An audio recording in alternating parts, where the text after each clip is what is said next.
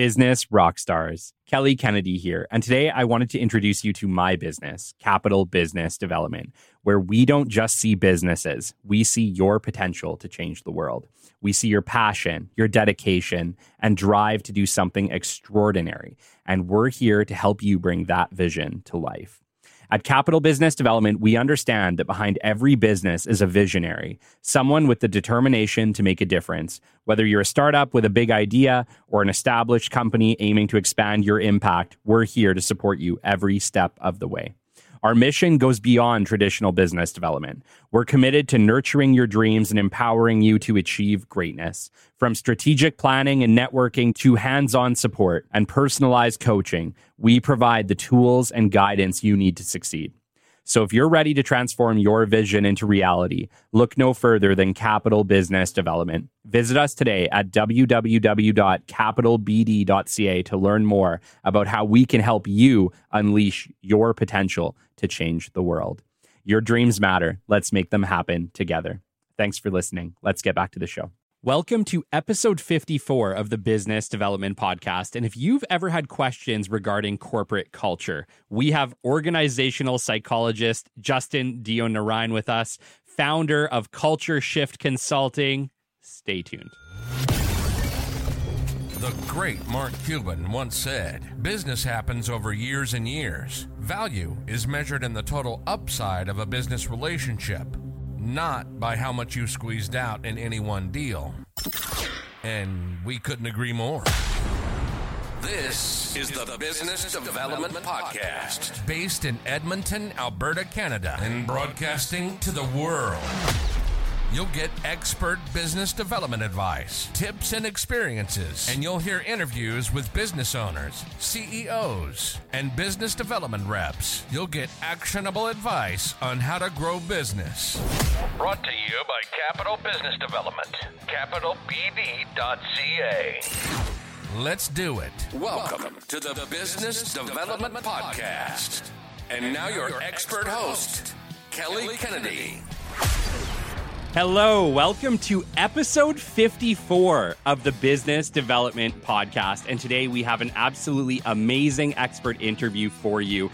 Have you ever wondered about culture in your company or were thinking about what is organizational psychology? Even I was naive before I met Justin Deonarine, but today we are going to bring you up to speed. Meet Justin a visionary organizational psychologist and the brilliant mind behind Culture Shift Consulting. With a passion for transforming workplaces into havens of purpose and fulfillment, he has mastered the art of applying data driven decision making to revolutionize recruitment, leadership, and corporate culture. In today's fast paced world where mental well being in the workplace has reached an all time low, Justin stands as a beacon of hope, committed to bringing back the essence of humanity to human capital. Through his expertise and unwavering dedication, he empowers companies to create environments where employees thrive, finding meaning and truly value their work. Having traversed the globe working with organizations of all sizes and across diverse industries, be it for profit or nonprofit or even government sectors, Justin's insights have transcended ba- uh, borders and boundaries. His cross culture experience has honed his ability to craft tailored strategies that resonate with each unique context, making him a sought after consultant in the field. Beyond his hands on work, Justin's voice resonates through the pages of prestigious publications such as Inc.com and renowned Canadian HR outlets like Canadian HR Director and CPHR Alberta. His thought provoking articles on leadership, corporate culture, innovation, and entrepreneurship provide a window into his wealth of knowledge and passion for driving positive change in the workplace. As we embark on a journey to redefine how organizations view and nurture the most valuable asset, their people, Justin's mission to foster a culture of empathy, compassion, and growth has never been more relevant. Let us delve into the world of Culture Shift Consulting, where data driven transformations pave the way for a brighter, more fulfilling future for employees and employers alike. Justin, it's a pleasure to have you on the show. How are you today? Great. It's it's beautiful out. It's sunny. Really, really enjoying that. And and thank you for having me. Thank you for inviting me. Oh, Kelly. it's it's an absolute pleasure. I know we met very briefly before in a in a virtual coffee with the chamber, and you know it's unfortunate because uh, we didn't get too much time to chat in that. But you know, you know, obviously I have very close connections with the Edmonton Chamber of Commerce, and me and Ken were uh, were having a conversation, and he goes you need to talk to Justin Deonarine. He knows everything when it comes to organizational psychology. And I looked at him and I goes, what? What is organizational psychology? and I was like, okay, you know what? If Ken thinks it's a good idea, I should definitely reach out to Justin. And then when we we started talking, I was like, you know what? Absolutely, this is critical. Uh, you know, I think if I'm you know a little blind to it, I'm sure a lot of people are. So this would be a great opportunity to educate the world and learn a little bit more about how we improve company culture. Yeah, and it's it's a common reaction. it's we are really uh, organizational psychologists are actually all around the world, um, but unless you're like for example in HR, you you tend not to know that we exist. That's that is one of the downsides. It, it seems like a really niche area. Mm-hmm. Um, I've been confused for Marie Kondo. Uh, oh, so you you put the psychology behind organization? oh, okay. Uh, so um, it, it is it is not a well known fa- uh, area, but it is actually very popular, especially when you take a look at the larger organizations, those with a large HR team, they are very well aware of it. And that is the the mistake that people use with it or have about organizational psychology is that it's only for the big companies. Yeah. It's actually for everyone, the solopreneurs up and and that's where some of the uh some of the the the um mis- the, the the mistakes or the the the assumptions that I that I end up having to address or, or, educate about. So yeah, yeah, no, I I totally agree with you because at the end of the day, corporate culture and being able to you know being able to treat your employees well, to encourage them, to help them grow, is ultimately going to foster employee retention, which is probably one of the biggest challenges that any organization struggles with because it is expensive to train employees. We don't talk about this but it costs a lot of money to train employees and get them to a level where they are productive for your business. And if you can't keep them, it will kill you. Yeah. And even sometimes it's at the hiring level. Um, if you a, a, bad hire costs way more than just their salary for the three or six months that you keep them, especially if you get it wrong at the higher levels. Say it's a VP of business development. How much, how many clients could you potentially sure. lose? How much talent could you potentially lose?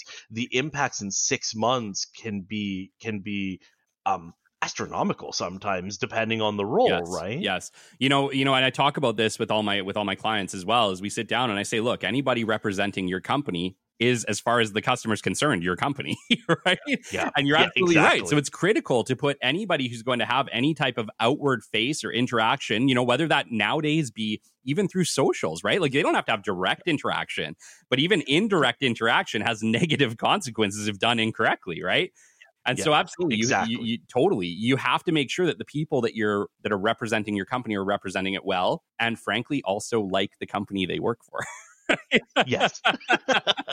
so, Justin, take me back to the beginning. You know, how, you know, you've been you've been in psychology a very long time. You know, we were chatting before this. It's been over 13 years at this point. You know, uh, uh, what made you choose this path? It was really interesting because when I was say 18, 19, I wanted to be a video game designer. That's a great path. it, it, it's all of a sudden like, how did you go from video game designer to organizational psychologist? Yeah. So, um, really, what fascinated me the most was artificial intelligence. So my undergrad was was cognitive sciences, which is the foundation for AI. Um, so this is before AI, before Chat GPT, before all these uh, these things that we know of today, before they were even considered possible. Mm-hmm. That's what I was studying, wow. and a lot of it was how do we model human behavior in computers to be able to then help people improve their performance. So it's always about performance improvement. And I was looking at things like vision, hearing, memory, attention, right? So some of those things that are more that are that impact performance in the workplace, but are more of a basic level, more of the neuro neurological mm-hmm. level. Um, and I, I did that my master's, the start of my PhD for that. When I left my PhD, um, I actually that's how I transitioned over to organizational psychology because a lot of the information that I that I was researching that I had in cognitive neuroscience was missing, was not known, was not well known, was not well harnessed. That performance improvement at the basic level, uh, at the neurological level. So when I transitioned from academia to industry, that's when I made the switch to organizational psychology, and I started developing assessments, uh, personality, emotional intelligence, um, those types of assessments that maybe some of you have taken. Yes um, and and those things are what I s- still tend to gravitate towards in terms of helping people improve their performance. It's that baseline, right? So that's how I made the switch into organizational psychology. So, okay, you know, you touched on the assessments, right? We've all done them, right? If we've been, if you've been an executive in any business, you've done, you know, personality assessments or whatever else. Yeah. You know, I've probably done them 15 times at this point in my yeah. life. and it's, you know, I think one of the challenges, and this is something that even uh, me and my fiance were chatting about because uh, she was thinking about maybe implementing them for her team. And she goes, okay, well, great. We have this information. We have, you know, but how in the world do we implement it into day-to-day life at our organization i think that's where all organizations like struggle it's easy to yes. implement a personality test and get results but what's hard is what do you do with it after that like what how do you implement it maybe you can shed some light on that because i'm sure we've all faced it Sure. Um, I, I think the first thing with with assessments, you've taken like 15 different types, and I'm guessing probably about 80 to 90 percent of them were probably a little bit flawed. Okay. So, yeah, well, they, um, they, all, you know what? I found they changed through time as I evolved. And, and that makes sense, right? I guess they would change as you change, right? My assessment from when I was 21 is not the same as my assessment at 31, right? Different yeah. different Kelly at that point, right? different Kelly. Um, some of them would, some of them wouldn't. Yeah. It, it, really depends. Um, but what I've found throughout throughout working in the industry is there's a lot of assessments out there that are not reliable. Okay that are not valid. And that's the challenge because they all look the same. Mm. So wading through which ones are helpful and which ones aren't, because if they're not reliable and valid, you don't really know what you're getting. Now, to, to, to answer your question, say you do have something that's reliable and valid and that works. Okay, so how do I now implement those? I think that's sometimes where organizational psychologists come into play or organizational psychology comes into yeah. play because you take a look at what HR, organizational development, training and training and development, the learning teams, they use organizational psychology principles. So really it's a matter of taking the information and converting it into something actionable. And that varies depending on the individual. So I always say start with their strengths and challenges. Where are the areas that they can, where are some, like one or two areas that they can harness, strengths that they can harness? And what are one or two challenges that they could improve mm. on that they could really work on and develop and how do they need to adapt accordingly so okay, that that makes a lot of sense. I think one of the challenges that we face uh, when when this is happening, and, and you know, I, this is one of the conversations that uh, me and my fiance had was, okay, let's say that you have identified the, ch- the the more challenging areas. However, you know, they perform a certain task in your organization. They perform that well. It doesn't necessarily get interfered with by these by the negatives per se. And yeah. even if it does, it's very minor do you still need to help that employee improve with those negatives, even though it's not part of their day to day tasks? Depends on whether you want to retain them okay. or not. Okay. Okay. yes, that's so so that's that's that. Uh, uh, honestly, I would say if you're taking the time to do an assessment with with an individual, yep. it's worth the t- investing the time, even if it's not something that immediately looks like it's going to be a benefit to their performance or to their role. Yep. You never know how it's going to help overall. So if you're taking the time to invest into them for the assessment, mm-hmm. take the time to invest into developing developing them professionally because not only does it give you does it give them a bit of an extra challenge and again you never know how what they learn will actually improve their performance overall. Sure. it also shows that they're valued that hey we want to invest in you. We see potential in you. We want we we care about mm-hmm. you we want to we want to help you grow. We want to help you develop. And in turn that's one of the the keys to retention showing people that you value them, right? Yeah. So if they're valued, we're putting this investment in. Yeah, sure. It may not be immediately applicable, but you never know when, and we're willing to put that time into you. Yes, yes, absolutely. I, I completely agree. You have to you have to invest in your employees. It's just I think a lot of companies struggle with where to do it where to do it. Yeah. And I know that even, you know, I, I look at our organization and say, okay, here's the skills that we need to have to do our jobs effectively. Here's where I would per se invest that money is to make them more effective at those particular tasks. But what you're saying is you should also look at tasks that are not necessarily part of their key day to day, but you want to invest in their own overall growth as a as a person.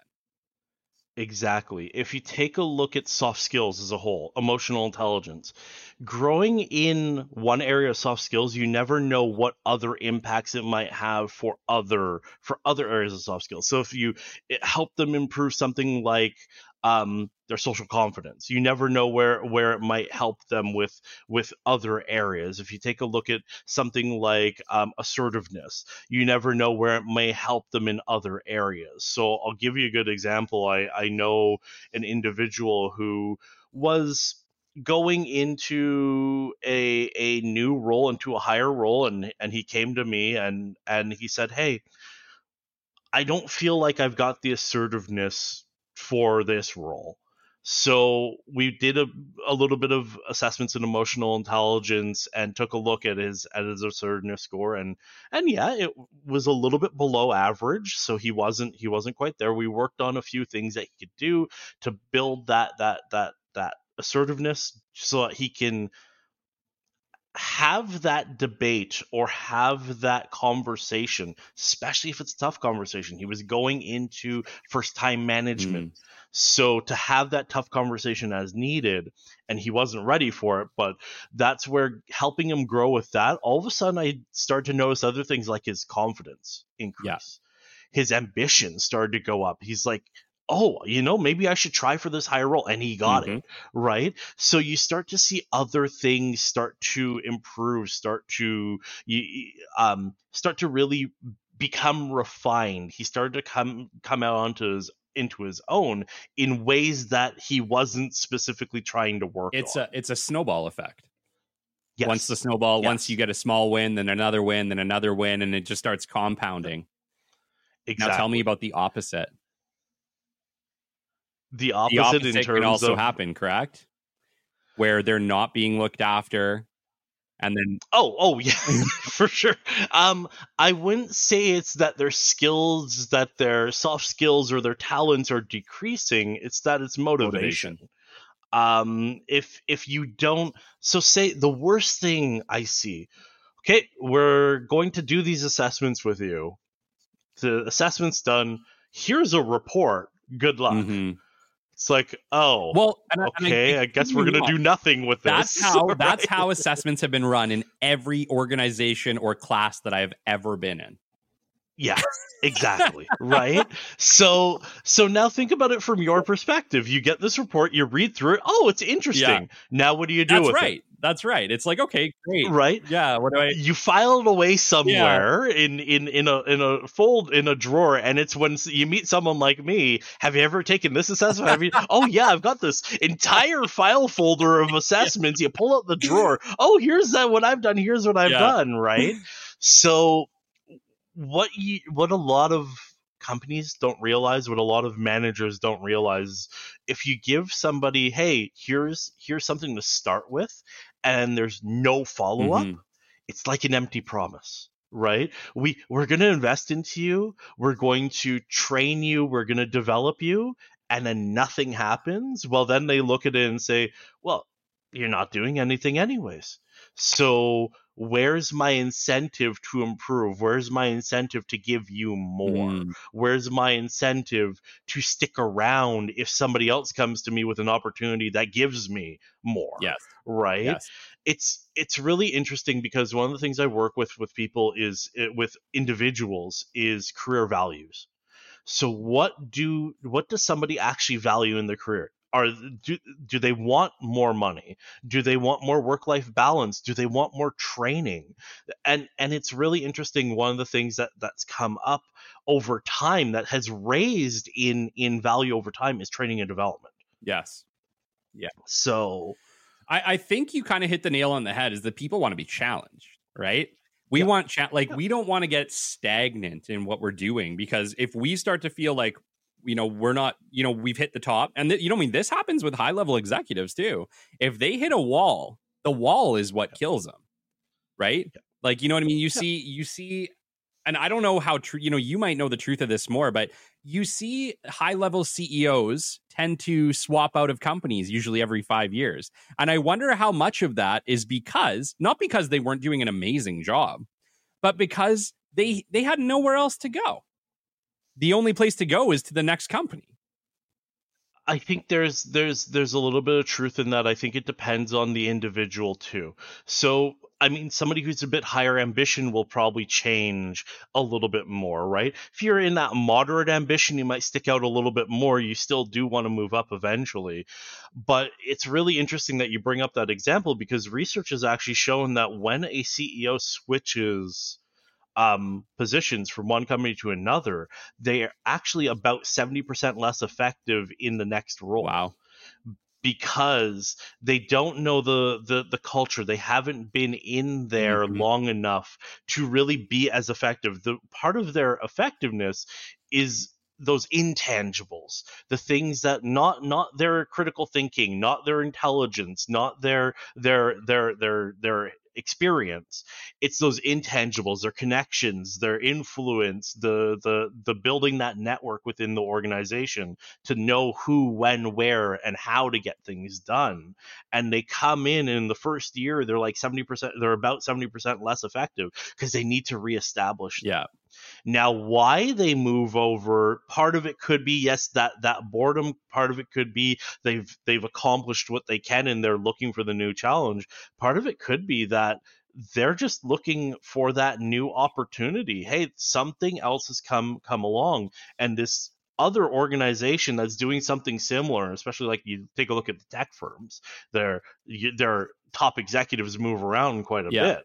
Um, if you take a look at or or within banks for example within the same industry i can take what i've done here and help someone else right so that and that some of that's that entrepreneurial spirit Sure. right there how can i build how can i build right Yes, yes. No, I agree. I, I I always just found it kind of curious, right? And that was definitely one of the things that had crossed my mind when we were talking about essentially stagnation. Is that sometimes you hit a point where you're just feeling stagnant. And I do wonder how much that actually plays into you know a lot of organizational change because I you know I think most companies, as long as you know the the management is is great and they they work well with their teams, there's not a lot of animosity. It it's not necessarily enough. You like you said, you still have to you still have to challenge your employees. You still have to provide growth opportunities because even if you're a great organization, you still need, you know, the employee needs something. The employee needs to feel like they have something to reach towards. And i would i would say it depends uh, and i'm glad you defined those specifics on that because yes a what, what the hallmark of a great organization is investing into your people. So that's when people don't leave. When they feel that they're valued they could feel valued they could have a great relationship with their manager but if they're not growing it will be they will be if they have a great relationship with their manager and and, and they like where they where they are and what they're doing the bar will be higher. It will require more for them to move Yeah. on. But I have seen those individuals move on still, right? Totally. But if there's if you're providing that training, that growth, those opportunities, it's actually really it, when s- another offer comes along, if somebody say somebody some a headhunter comes along and tries to poach them, they really really carefully evaluate is this worth going Mhm. to? It's the golden handcuffs. The more you you provide an, an an employee the more training the more support the more they feel valued the harder it is for them to walk away to a new situation and say i'm going to take a risk leaving. Yeah. it's a risk reward right I'm going to take the risk in leaving because there's the grass is the grass greener on the other side, or is it as the the, the ever so famous example goes, or is the grass greener on the other side because they're spray painting? yeah, yeah, exactly. So- totally. That's it. You don't know until you figure it out, but usually by the time you do, it's too late. exactly, exactly. I have, you know what? We haven't talked about this, but you have you got my brains turning. And we're talking about motivations in people and and you know the lengths of times per se that people spend in different positions. And it got me thinking, you know, if I go back to my dad's generation, right? My dad's generation, uh, you know, you stayed at a company for 30, 40 years, right? Like you had a great job, you just you stuck it out. You stuck it out come hell or high water. You know, how is that changing as the generations move forward? And are there different ways, you know, in organizational psychology to work with these new generations? Yep. Um, definitely, it is changing. Uh, that's uh, the gig economy. It, it's what we call the gig economy, right? So, so comparatively to the company man mentality, where you you go somewhere, you stay there, the you take care of the company, you you provide your loyalty to the company, and the company rewards you in the end with a retirement package, with takes care of you in the end, right? As soon as those things started to get removed, as soon as we got rid of pen uh, of of uh, retirement plans, as soon as we got rid of those, we open the organizations open up the market. Well, now you're just basically hiring gig people, Mhm. right? They're going to come in, and some people come in and will still do that. I know companies that have that have young younger employees who have been there for 15 20 years because they feel valued they have career growth that, but they're not going to stay in the same role with doing the same thing for that that amount of time now right so that's where i find things have changed a little bit um, sometimes if it's used ineffectively they call it quiet promotion or quiet hiring where all of a sudden you're stacking on more and more job requirements but you're not giving them any sort of promotion in, in like to to to accommodate Yeah. for that the best companies i've seen have stacked on those new responsibilities and then when they hit a certain plateau they gave them a senior title or Yeah. something like that with a little bit more pay to, to reflect their new responsibilities hey we've been we've been giving you these challenges you have risen to the challenge so now we're going to reward Yeah. you right yeah. um so really some of it what it comes down to the difference is first off with the younger generation millennials for example i'm a millennial Yeah, right me too. with millennials gen z you're you're going to expect that th- they might turn over despite your best efforts because it is a bit of a gig economy. Um, they know like take the banks for example. It's well known within the within the canadian banks that if you do not jump between banks you are probably not going to rise up that high. Mm, you need to jump from bank to bank to bank and take your opportunities in order to rise higher up. Yes. If you can provide that mobility internally, which is what I'm seeing a lot of larger organizations are trying to work towards today. That's one way they're trying to to combat that. Let's when they get in here, if we see them as a high potential after you know they've been here two or three years, we see them as a high potential. Let's chart out this career path for them Yeah. So they know if they stay here here's what we're going to try to do. Here's how we're going to try to raise their their status within the company. Here's how we're going to try to give them career progression so that eh, and and it could be in a way that we'll sit down and we'll work with them to plan that out right? Yeah. so it, it, it it's it is different. It is a little bit different. There is a little bit more effort it's not that you can't take it for granted anymore that they're just going to be there Yeah. right Yeah, no, for sure. And do you see that? Like, I'll tell you one of the challenges that I'm seeing in the business development field. Okay. And that's where we have organizations that are hiring business development people that have completely, you know, that for whatever their reasons, have completely dropped the older ways of doing business development, which is actual interaction, right? like Yes, direct yeah. phone calls, direct emails in favor of a social a more socially oriented system where a passive system i like to call it where yeah we'll put out all these ads and we'll just wait for the phone to ring. And, it, and it's genuinely a fear. And part of my goal with this show is to like remind people that no no no no no that we need to get ahead of this. We still need to make phone calls. We still need to have human to human interaction and I, I'm I'm a little bit afraid for business moving forward that you know it's going to suffer if we can't kind of go back to human interaction to encourage human interaction with the show. That's what i'm always trying to do is you know bring you back to more of an active marketing strategy where we're directly getting in front of people we're going for lunch we're going for meetings we're having human yes. connection we're building real relationships right? And it's it's a little bit scary because i'm definitely seeing the trend go the other way and I'm really wondering what that might mean for the future of business. So it, it's really interesting. I mean, let's talk about organizational psychology and business development, right? Let's let's let's talk about how they they they, they collide.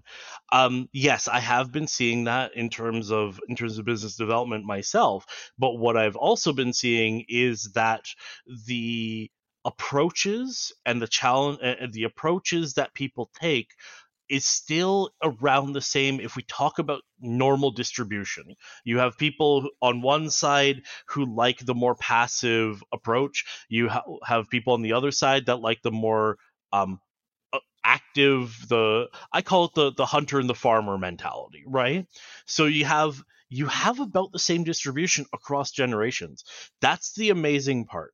Despite these these societal trends, when you take a look at the individual level, their personality traits are still the same. They just express them differently. Now, what you may see, this is one of the challenges, is when you take a look at an IBM sales team, for example, those traits that you're talking about, getting in front of people, having having those lunches, things like that, they're you take a look at their high performing sales team, that's what they're doing. So the talent is out there. Just what I'm finding is it's not as easy to identify who's going to be doing that or mm-hmm. not. So I'll give you a good example for my own clients because I do do I do help organizations with that hiring side of things because retention is one side yes. but it's also finding the people it's how can we help them grow, grow, but how do we find the people and know how they need to grow in the first yes. place and what we find what i'm finding over time is that it is normally distributed you have your same amount of hunters you have your same amount of farmers no matter the age group right so it's just you identifying the, the, say at the younger generation identifying the differences between the yeah. two is not as easy. Okay. So that's where I find you have to take a look a little bit deeper. The the the methods of resumes, interviews, for example, in the past that could find these individuals aren't working anymore. So that's where businesses need to update their strategies. Yeah, yeah. No, I, I totally agree. And I think, you know, there's different strategies that work for different types of business as well, right? Yeah. Um, like in my experience, if you're doing business to business relationship building, an active strategy just works better. It really does. Yes. But if you're doing B to C, you know, you're you're you're you're you know the guy buying things on Instagram, that's a great that's that works, man. Like social social marketing for B to C works amazing but yes. it does not necessarily work like you said if you're trying to sell things to IBM. So exactly, yeah. so you, yeah. you need you need two different approaches depending on what you're doing, hundred percent. But yeah, it's yeah. um it is a little bit concerning because I know you know there's a bit of a social gap in, in some of these newer younger kids, and you know yeah. it's it's not their fault. That's the thing. It's not their fault. It's just the generation they grew up in, the lifestyle. You know, we like we built all these great things, and they got a little bit antisocial, right? And I would challenge that, but continue, continue the, the thought. I'm just, I'm just, I'm just warning you. I'm going to challenge yeah. no, fair enough. But I think, but I think, and this is where I'm going to hopefully win my win my credibility back here they're still willing to learn. They're still willing to turn it around. And I think that it's our job as employers, especially with this new generation, to give them that little bit extra time that they need and to really explain. They, are in a generation that, you know, they've grown up with information. You need to tell them why, and you, they need to believe why. if you can tell them why and they believe why, they're going to get on board. But you can't just say, hey, do it this way because we've always done it this way, or they're going to challenge the crap out of you. You need to give them the yeah. reasons why and and I would take that one step further. You have to not only give not only just the reasons why, it's the they have to believe in what they're yes. doing. There is that is one of the that is one of the broader trends, the differences that you see between the with the new generation is if they don't believe in what they're doing, it's a lot harder to, to keep them. They have to believe. So that's where you see nonprofits are having a, a lot easier time sometimes retaining because you have people coming in, they believe in the mission, they believe in in the vision, they believe in what they're mm-hmm. doing, they feel like it's helping. So even though, you know, nonprofits pay less, right? Yeah. Even though they're not making as much money, it might be a little bit more work. They they they buy into that value, right? They buy into that I am helping somebody. Yes. So if they don't believe in what they're doing, and I mean it I I have no millennials who who do light bulb uh, industrial lighting sales and really really good at it love their job believe in it right? You don't have to be a nonprofit to build that to build that connection with the vi- the vision the mission. Yes. and the part that i'm going to challenge of what you said is that traits are still normally distributed. The talent that that would be a high performer in a more hunting uh, hunting role are still out there. It's just it's harder to find them. You still need to make them uh, identify with the mission, with the vision. Yes, for sure. You, you need to help them grow. They're going to ask why. Yes, sure. Um, but so, there are people out there with the natural talent still, as much as they used to be. It's just finding them. You need to be. It's not going to be the same way to find them anymore. But wouldn't you argue that in some ways it's not it's not the same? Because, you know, there was a time when after school we went and played at the park and we actually got other interactions that like, you know, you go by the parks today, there's no kids on the playground. Like it's a completely different world, Justin. So how can it be exactly the same? How can that how can the social interaction how like how, how does that rationalize out? Yep. Because they're interacting differently the social interactions is just different. They may not be out in the parks, but they may be, say, out in the malls instead, right? There, the scene has changed, but you take a look at introversion and extroversion, the distribution, it's still a normal bell curve. There are still kids, you, you, take a look all the way down to when they're kids. You can still see the kids who like to be social yes. and the kids who like to be introverted. True.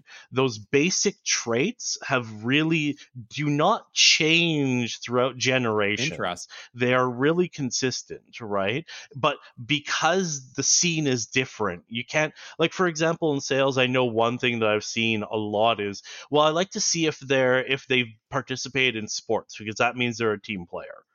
I've seen that a lot as a hiring criteria. I'm like, no, that doesn't that doesn't in, automatically mean that. They're broadening those definitions of what we're looking for. Mm-hmm will help us find those individuals who fit right. Yes and i like you kind of you kind of hit it where like personality is so critical in some in some positions right? You know i like to say that i know within five minutes of meeting anybody especially if it's an interview whether or not they'd be good in business development or not because the reality is somebody who's good in business development has this likability about them that they just they radiate. It's literally who they are. You know you can teach all the sales aspects behind it the one thing that I can't teach is that likability aspect that they yeah. either have or they ha- or they don't have, right? yeah, yeah, and that's where emotional intelligence plays a, a pretty good role, yeah. right? You call it likability, I call it emotional intelligence. There's right, yeah. it, it's kind, of, it, it's all hinting towards the same thing. Yeah. It's yeah, yeah, but some, yeah, it's it's true. It's just like you said, some people are that or aren't. So it it can be a nature thing versus you know instead of a nurture thing per se is what you're kind of getting at. And you know what? You kind of hit something that's fairly relevant because i have i you know we have three boys and yeah. you know two of them are very extroverted and one is very introverted and that's just how they were built. Right? Yeah, exactly so right? i totally get what you're saying. It, it, resonates very it resonates it hits home here. Yes yes. And if you take a look at even take a look at your your two introverted sons um they may have different social preferences. See, that's you, you, you hit the nail on the head a little bit earlier when you said there's a lot of things built, there's a lot of options. So being social in the past doesn't have to look the same, and being social comparing brothers, mm-hmm. for example, one could be social in one scene, and there's multiple ways, multiple scenes, multiple avenues, multiple ways to be social, right? And I've seen highly extroverted people and they love the the video games. Yeah. That's traditionally associated with introverts, right? Yeah, totally. But they're playing online together with their friends. They're socializing that yeah. way. Then they might go to school afterwards and talk about it with their friends kind of thing, right? So Well, I always I always laugh that I ended up in business development. And I always kind of joke that business development kind of chooses you, right? Nobody goes to school thinking about, especially goes to business school thinking, I can't wait to be in business development. It just yeah never happens, right? But one day it kind of comes up and bites you in the ass, and you're like, "Holy crap, this is a job! This is a great job." yeah, exactly. and right? I've, yeah, I've loved it ever since. I'm a huge advocate for it. Um, but as a as a person, before I got into the business development field, I was a very introverted person, which is kind of yep. funny because yeah, you would think like yeah, I would say I would say socially I was really good, but I definitely gravitated more towards alone things. Like I really enjoyed yes. building things, or I really enjoyed, you know, like you said, playing some games or whatever. But I liked my alone time very much. Yes. And it's yes. very weird that uh, that I ended up in the career that I'm in at, that I host this podcast because, you know, young Kelly was a very introverted Kelly. And yes. um, yeah, I, I feel like ex like extroversion can be learned. It's it is a skill um, that you know I get better and better at with time. But I still I still struggle, and I talk about it on the show quite regularly. Where um, I fight social anxieties. So you put me in a room, you put me in a coffee with the chamber room or something like that, and I'm definitely fighting my own nature in yes. some ways, yes. right? Yep. even though, even though you know, you see Kelly on the podcast, or you see Kelly right now. I'm a very bubbly, happy guy. I talk loud. You know, I I fill up a room pretty quickly, but that's not who I always was, which is interesting. Yes. It's also interesting because I'll, I'll, give you an example. Um, some of the best, the best business development reps that I've ever seen are introverts because they have a different way of connecting with people. They don't need to adapt the uh, adopt the the to traditional outgoing um, extroversion ways they have a different way of connecting with people and that has made them highly successful.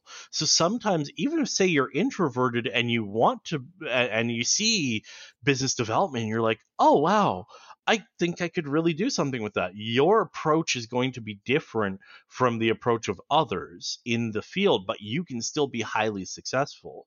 And I think in the hiring side, when companies are looking at these individuals, that's where one consideration that I don't see being made. Um, well, this person's just a little too quiet or a little too introverted, and then they're they're being passed up, right? Yeah. But meanwhile, somebody else picks them up and they become a superstar. So the thing that made me really successful in business development, and you know, you might have hit the nail on the head there, actually, and I get in trouble because I say that too much. But anyways, um, one of the things that gets me in trouble, or well, one of the things, sorry, that that's made me successful in business development is my ability to stick to a process, which is a very introverted thing for sure, no question. Yeah. It's my ability to be able to do something repeti- repetitively week yes. over week over week over week over week and sticking to it which yeah i definitely take back to my time as a kid you know building you know remote controlled airplanes or whatever else like i loved those things. They're very introverted tasks they're very like task oriented and you do a lot of work until it's done and then you have this reward right? And I yep. definitely taken that same aspect into my business development life where I recognized, you know, you know, you you you can make a few calls and you can get lucky or you can make a lot of calls on a regular basis and the, it's no longer luck right? Exactly. and you can make yeah. your own luck yeah. right? But it definitely is that that introverted side of me that can sit down and do that tedious task over and over and over and over again until i'm successful. Yeah. And that's also persistence. Sure sure. So yeah. so Justin, what are some of the organizational problems that when you come in and work with a new organization that you see on a regular basis? Oh, that's I I get asked that one a lot. that is uh, oh yeah. Uh if I were to summarize it, th- there's many smaller problems that I see, but if I were to summarize it, the first one, the biggest one, would be disconnect between the upper management, say your your your senior your senior management, your directors, your your C levels, and what's actually happening at the ground floor. Mm. So there was some research, and I don't remember the numbers off the top of my head, but it was a really interesting way that it flows down.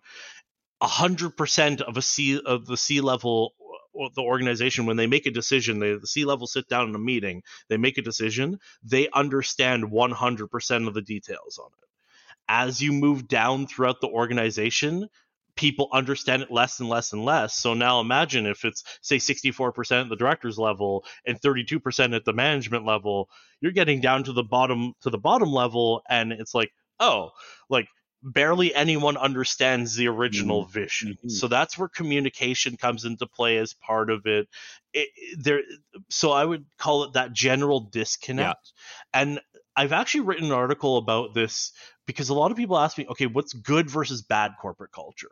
And I call it connected versus disconnected because you take a look at something like a Toronto Bay Street stock or New York Stock Exchange, a hedge fund company, they have a very different culture, but that culture works for them and everybody understands the culture and that culture works for them. They could be more competitive, they can be a little bit more cutthroat, but that's what makes everybody happy. Yeah. So I wouldn't consider it like you take that and move into somewhere else, it could be considered toxic, but for them it's a connected culture. It works um, it's when you have that disconnect. So what I see a lot is is leadership moving in one direction. Yeah. And all the challenges that the individual contributors see, they start moving in a different direction because they're like, well, we can't get to where leadership wants because we've got all these roadblocks. So they move in the direction of t- typically least resistance, right?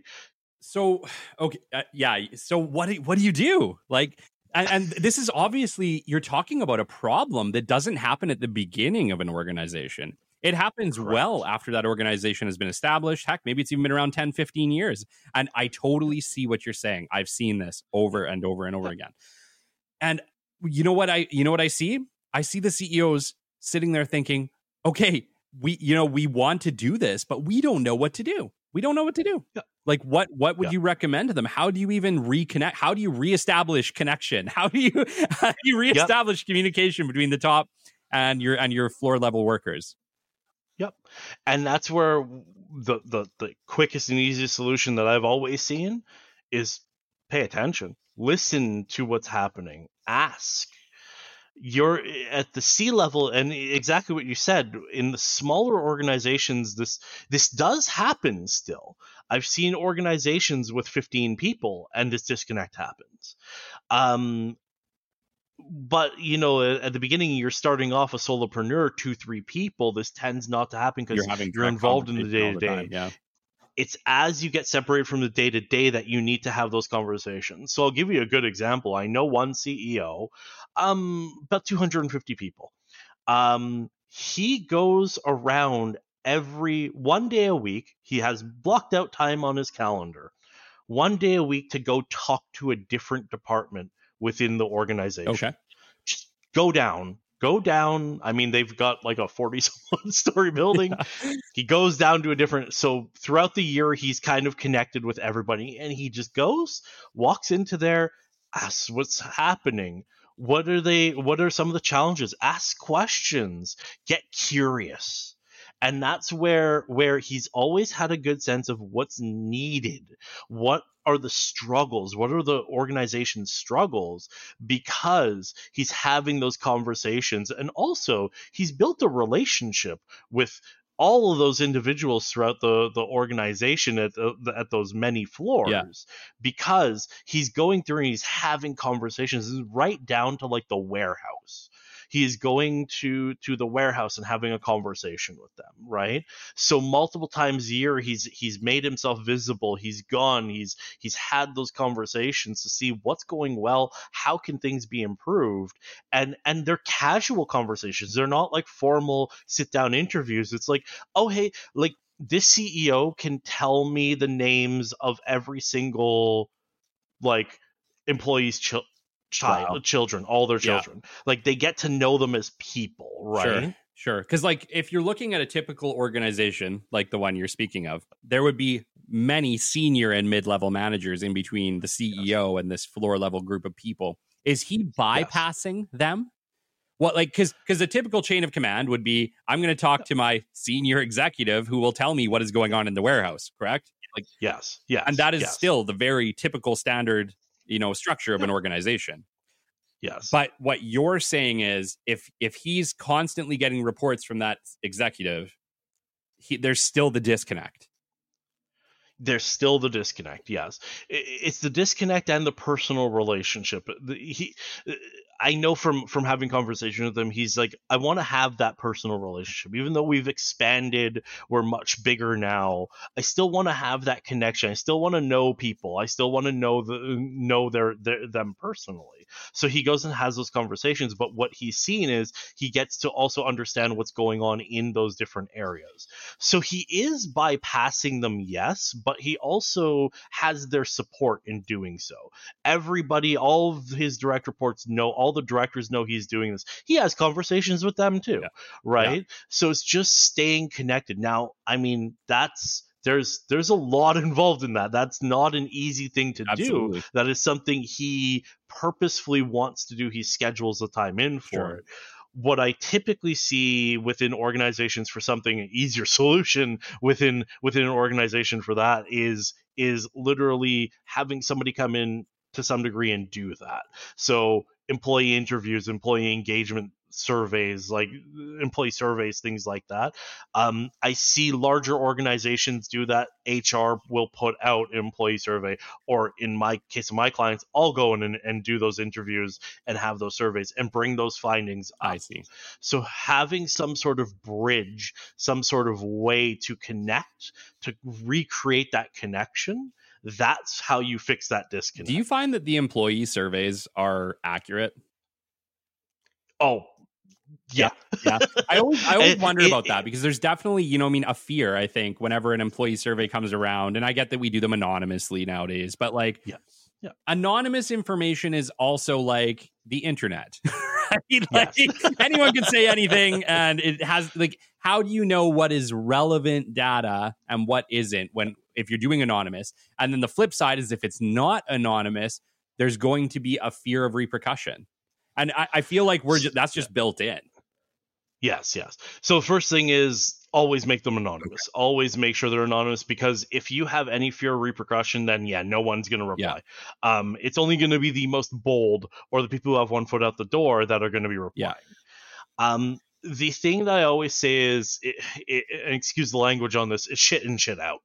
If you have, that's that's one of the challenges. So so I say yes, and I say yes confidently on Yeah. that because I'm creating those those surveys.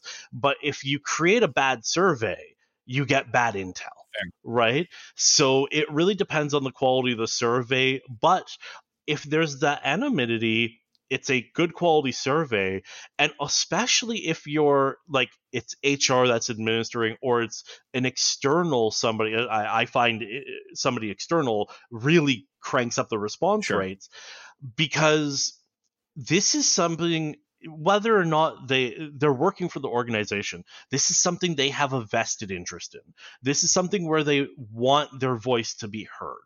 They want to be heard and that's what usually helps with improving the, getting those response and making sure it's not like the internet where it's just everybody spouting out everything.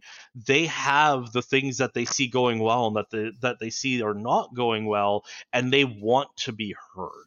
So that's where it helps. But if it's coming from anywhere where they feel that it may not be anonymous that's when you're going to see everybody pull back Yeah, yeah, no, I I, I agree because you know, I mean, I feel I, I've been in those rooms where it's been anonymous and non-anonymous, and it's definitely yeah. a different idea, right? Like you're not Yeah. e- even if even if you're seeing stuff, you may or may not speak up because you know you need your job or whatever, right? exactly Um, Yeah. okay, so I want to get into culture shift. So you founded Culture Shift right in the middle of COVID. What was it? February yep. of 2020. February 2020. Talk, yep, right before COVID. Yeah, hit. talk to me. I founded I founded Capital in December of 2020, so I'm right there with you. So, but I, I love these yep. stories. I have a vested interest in yes. hearing them. You know what? What? Why then? Why did you start Culture Shift then? Yeah. Um. I really I saw things were starting to hit critical mass. Things were starting and and, and I we knew of COVID at that point, and it was like, oh, people are going to need help with this. To be honest, in February 2020, I was personally I was thinking, oh, you know, this is going to be something maybe a couple weeks. Yeah. That's it, yeah, right? Yeah, like all of it. Eh, and then, and then, and then, next thing we know, two years later. But I knew just from the scope of it, honestly, that a lot of organizations were going to need help we're going to need help adapting. We're going to need help adjusting. It's going to be a new way of, of approaching things. And the large organizations, your multinationals, your nationals, we're going to have no problems finding help with that. They've they've got their consultants. They know they're going to be doing doing that.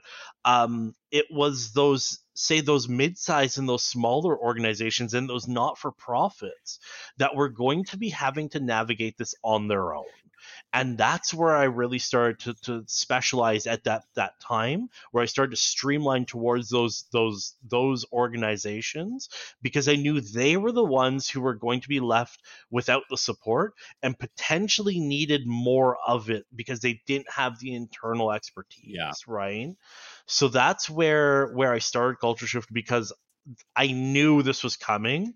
I stayed a little bit one step ahead. I'm, uh, I mean, full time role. I was, I was, I'm an organizational psychologist, so I kind of looked and I saw what is this going to do over the next short term.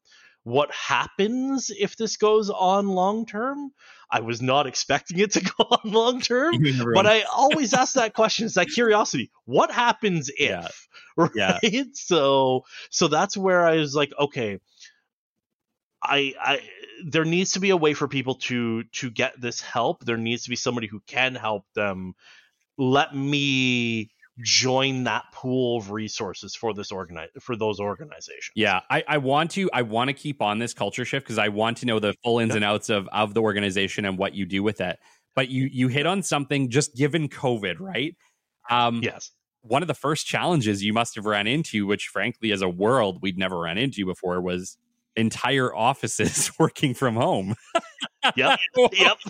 what what what was that like? That must have been like no one saw that coming. So, you know, how how did you handle that when organizations are like, "Oh my gosh, how do we keep connected with all of our employees when we're not even seeing them?" Yeah. And uh, I think mostly what I handled wasn't the technology side. It was like, okay, well, you know, here's some IT people that can help you with the technology side, but it was that getting comfortable with it and also rolling out the process properly. So I'll, I'll give you an example of an organization that I've seen. They the rollout was not great.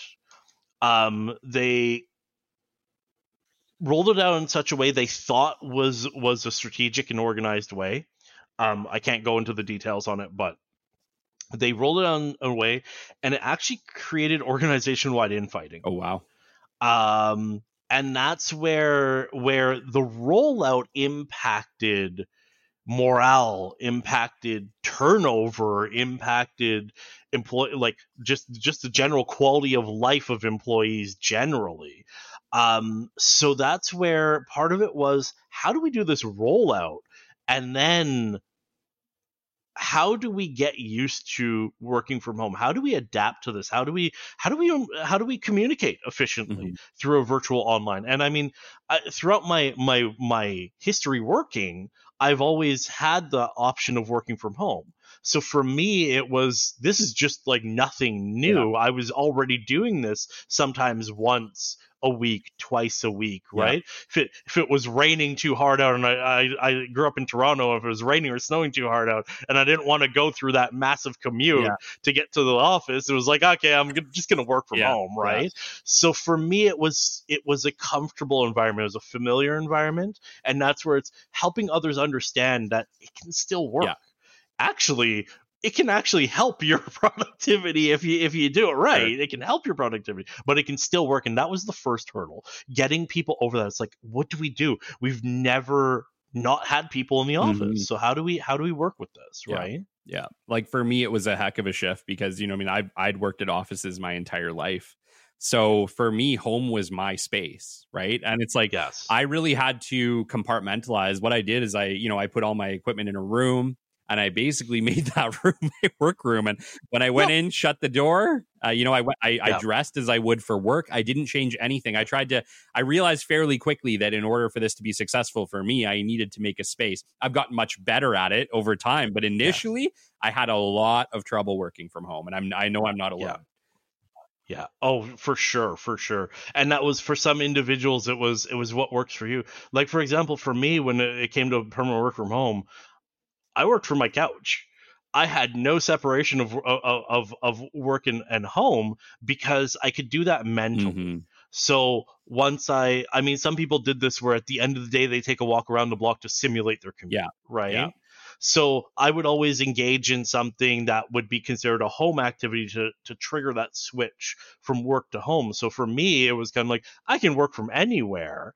And part of my part of my work in the past, uh, working in uh, working with some of the reality TV shows, I was in hotels. Yeah. So um, I had to learn how to work from anywhere really and and merge the two and then create that hard separation yeah, right? Yeah, so no, for sure. It was tough. I uh, I definitely struggled with it. I've gotten considerably better at it you know over the last 3 years but when it initially happened I probably had like a 6 month where like my productivity you know probably shit the bed a little bit just because yep. I was working in a location that normally was my fun location. It was my space yes. right and yeah. so to try to get mentally shifted into the right headspace yes. to do work effectively and efficiently, literally, I got to a point, Justin, where I just locked myself in a room for eight hours and I did work and I yeah. left.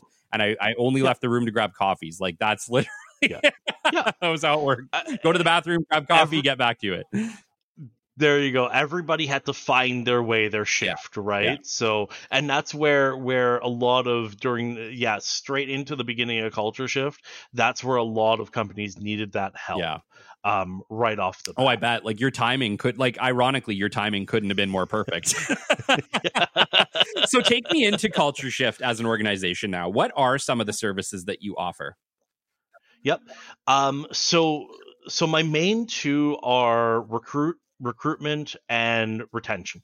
Um, that's that's basically for so for the recruitment side, how do we refine our processes? So I'll give you a good example for the biz dev side. Um, identifying who's going to be a somebody good for that role, whether it's marketing, whether it's sales, it's different for each role, identifying, and that's where I bring in some of those high quality personality tests to really help with yeah. that.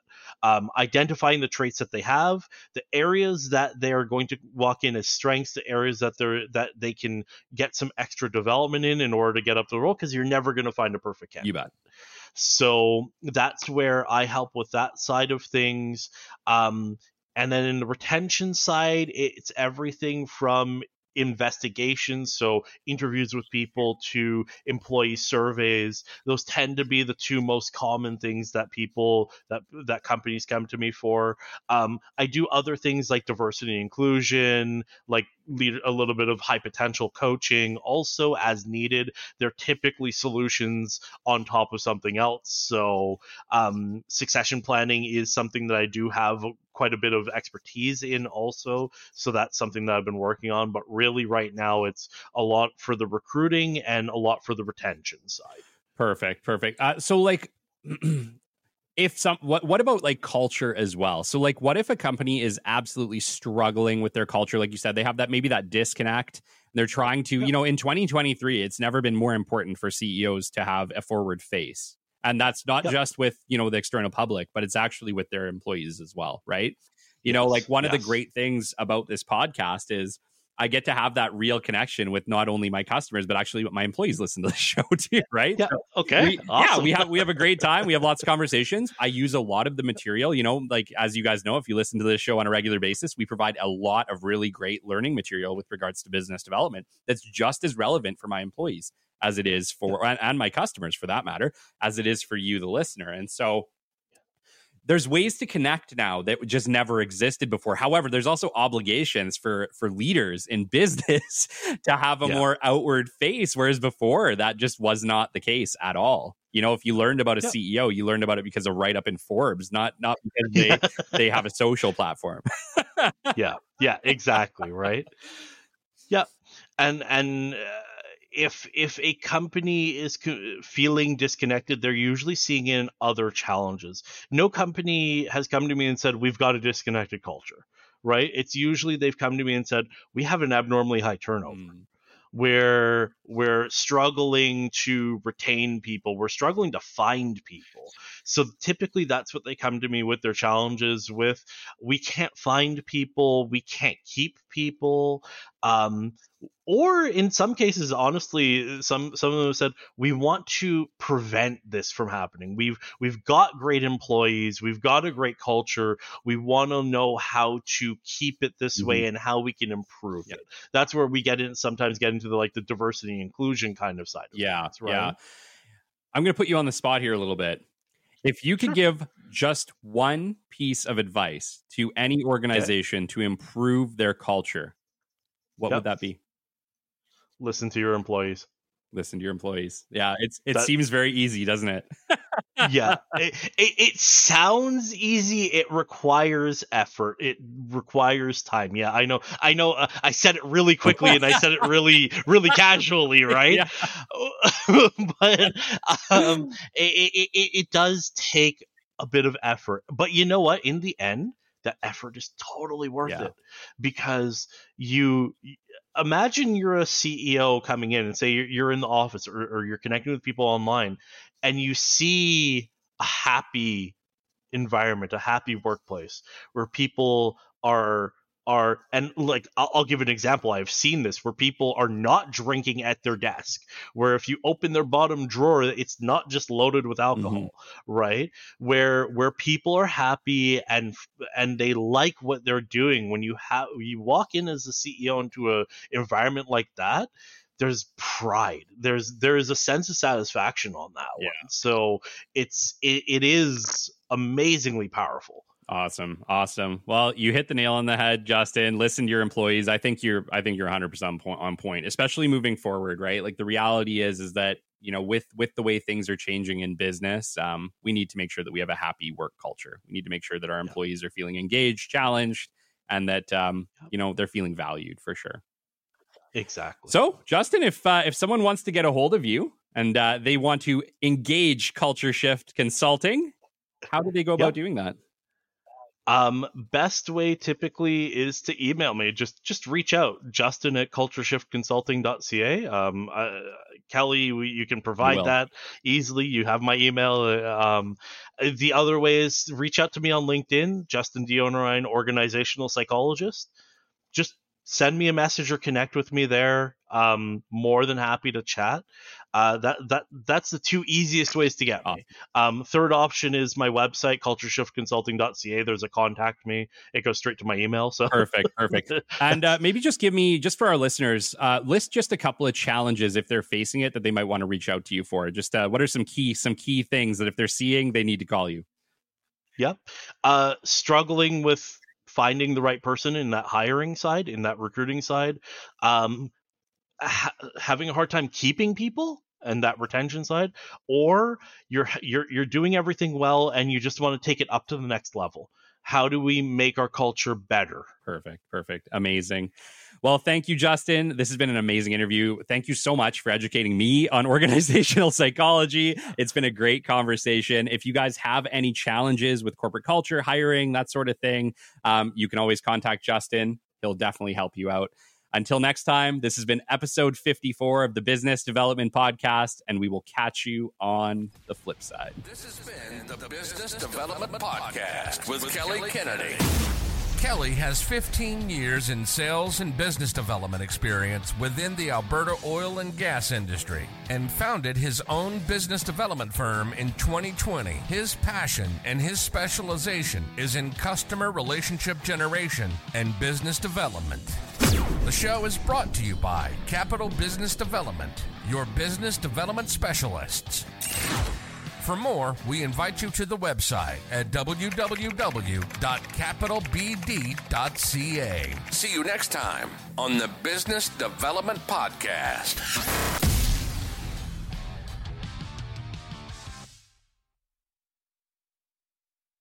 Business rock stars, we at the Business Development Podcast humbly invite you to be part of our journey. Despite our global reach spanning over 130 countries and our status as an award winning show, we remain committed to delivering valuable insights and engaging content to our audience of decision makers. With two episodes released every single week and a back catalog of over 100 episodes, we strive to provide our listeners with the latest strategies and trends in business development and business growth. Why consider sponsoring us? Our listeners trust us to deliver authentic, informative content, making it an ideal platform for you to showcase your brand in a genuine and meaningful way. Choose from flexible sponsorship packages tailored to fit your advertising needs. With a back catalog of over 100 episodes and an average of eight new episodes released every single month, there are plenty of opportunities for you to connect with our audience. If you believe that your brand aligns with our humble mission, reach out to us at podcast at capitalbd.ca. Let's start a conversation and explore how we can collaborate to elevate your brand together. Thank you for considering us. Send us an email at podcast at capitalbd.ca and let's partner for the future.